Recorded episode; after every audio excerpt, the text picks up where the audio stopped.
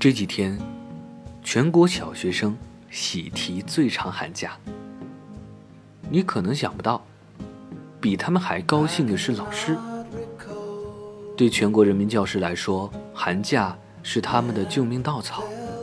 老师的一个学期真的太跌宕，学生无法无天，上蹿下跳，家长穷追不舍，夺命连环考。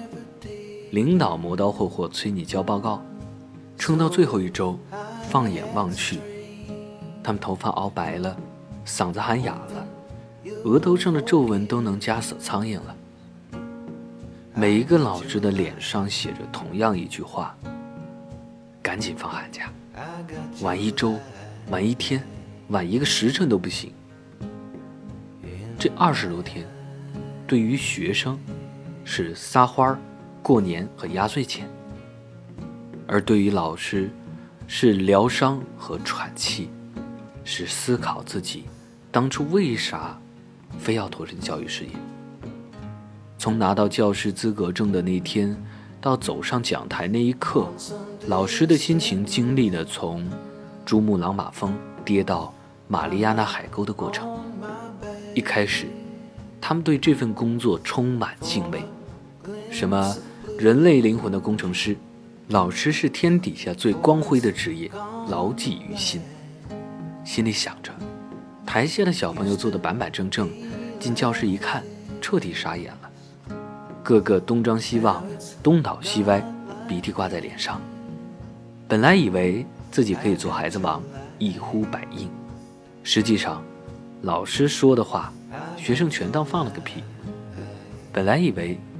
学生们都是听话懂事的好孩子，实际上，学生的行为和老师的指令永远背道而驰，现实跟理想的差距太大，老师们彻底慌了。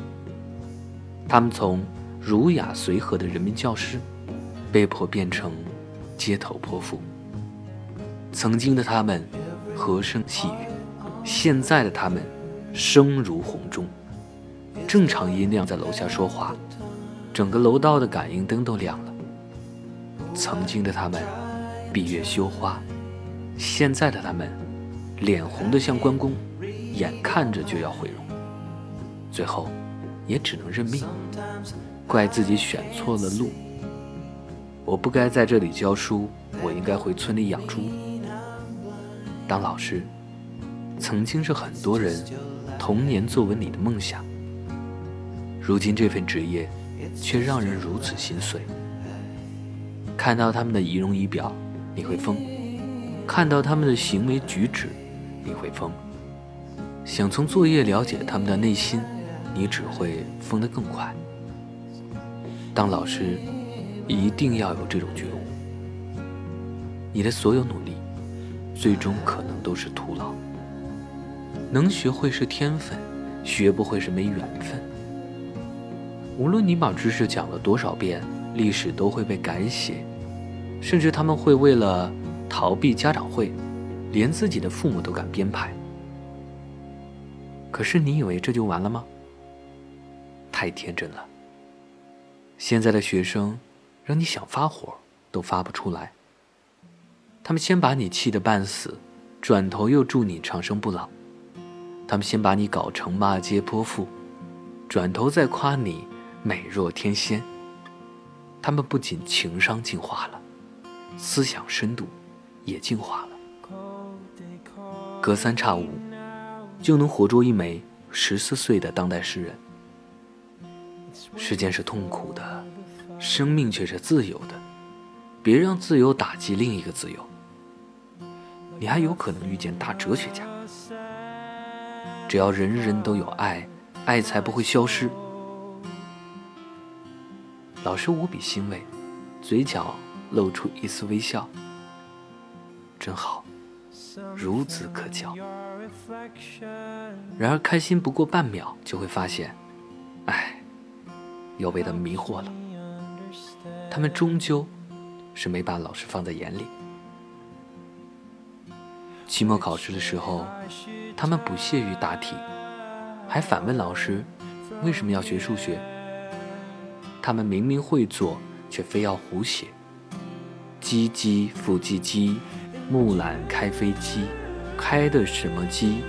不音七四七。他们甚至大大方方在线乞讨：“亲爱的老师，这道题我不会，但祝你升官发财。”看到这样的学生，老师好不容易平复的血压又一次被拉满。他们终于意识到，教师这个行业啊，就是痛苦的轮回。这样大起大落，要重复至少三十年，直到退休。最后，他们要么妥协，要么给自己狂灌鸡汤。以前我觉得当老师好爽啊，一年两个假期。现在我终于懂了，这是他们的。精神损失假，在这个假期，跟学生和解，终于和学生打成一片。甚至半个多月不见这些孩子，心里还有点不舍得。或许这才是作为老师的真相：被学生搞到头秃，被学生气到直笑，也为学生的天真和才华鼓掌。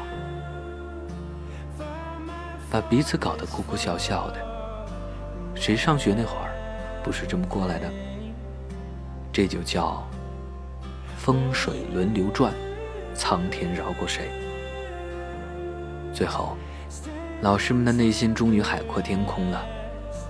教会他们知识是一种远大理想，但教会他们做一个快乐阳光的人，才是功德无量。现在。